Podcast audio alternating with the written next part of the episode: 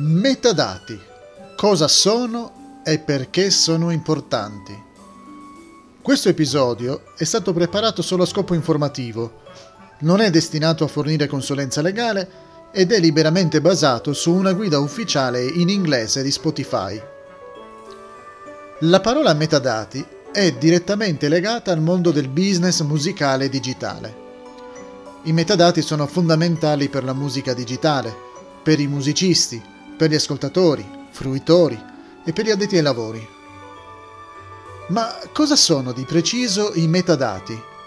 Il significato letterale è dati in mezzo ad altri dati. Per rendere meglio l'idea di cosa sono, pensate alla farina per preparare il pane. All'interno della farina c'è il glutine, che serve a trasformare l'impasto di una deliziosa e pastosa pagnotta tipo la ciabatta.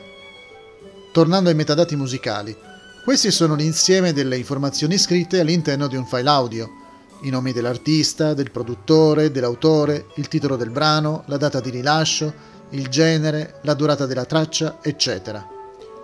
Chi pubblica un brano musicale dovrebbe accertarsi che tutte le voci principali, ma se possibile anche quelle secondarie, siano compilate all'interno del file. Non farlo potrebbe avere un effetto negativo nel modo in cui tutte le persone coinvolte nella realizzazione del file vengono ricompensati. Tyler White è il product manager del gruppo Music Publisher and Songwriters di Spotify, il gruppo che ha aggiornato le versioni desktop e iOS dell'app così da indicare in modo preciso non più solo il nome dei cantanti o dei musicisti di ciascuna registrazione, ma anche gli autori e i produttori. Terry White ha dichiarato la pubblicazione accurata dei metadati è essenziale per garantire che tu venga pagato. Niente glutine? Niente pane. Niente metadati completi? Eh, niente royalties. I metadati sono fondamentali anche perché i tuoi lavori siano pagati e perché tu sia riconosciuto in tutto il settore, aggiunge White. Per gli artisti i crediti sono come un biglietto da visita. Forse a qualcuno come Kenny o Adele piace una tua canzone e potrebbero decidere di includerti nel suo prossimo progetto perché sono alla ricerca di nuovi talenti. In generale, le opportunità di guadagno per un compositore sono di tre tipi. Primo, meccaniche. Secondo, royalties provenienti da esibizioni in pubblico. Terzo, royalties di sincronizzazione. Case come la Downtown Music Publishing quella che rappresenta Ryan Tedder, Mötley Crüe, One Direction, John Prine e il catalogo di John Lennon, sono un tassello fondamentale dell'ecosistema musicale. Generano entrate attraverso le licenze che concedono a programmi televisivi, film e pubblicità, nonché tramite le royalties. Infatti si occupano di inviare la musica presente nei loro cataloghi alle radio, ai negozi sia fisici che digitali. Visto che molti artisti oggi distribuiscono in proprio la propria musica, diventa importante la compilazione più che accurata dei metadati. Farlo non appena si crea un file audio farà risparmiare problemi in seguito.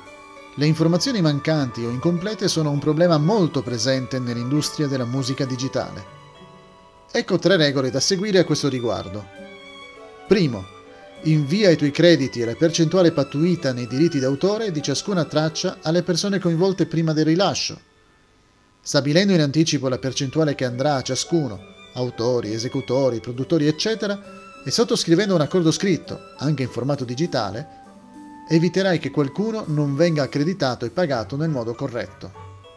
Secondo, assicurati di inviare ogni informazione utile di ciascuna composizione al tuo editore e alle società per diritti degli autori di competenza, ad esempio la SIAE. Includi lo spartito e se possibile la registrazione audio. In questo modo sarà più facile assicurarsi il pagamento delle royalties da qualsiasi fonte e non concentrarti solo su Spotify. Questo è ancora più importante nel momento in cui non sai né quando né se la canzone verrà distribuita.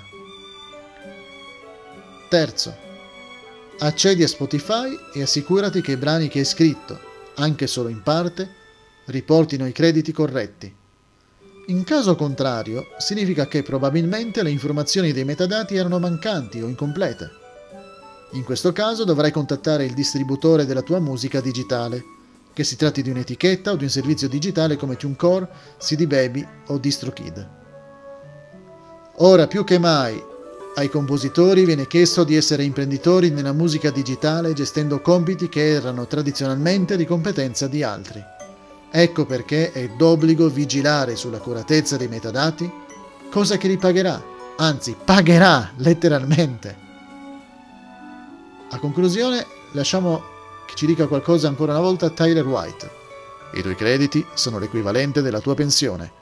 Investire nei tuoi dati prima di pubblicare significa investire nel tuo futuro a lungo termine come artista e nelle tue capacità creative per il resto della tua vita.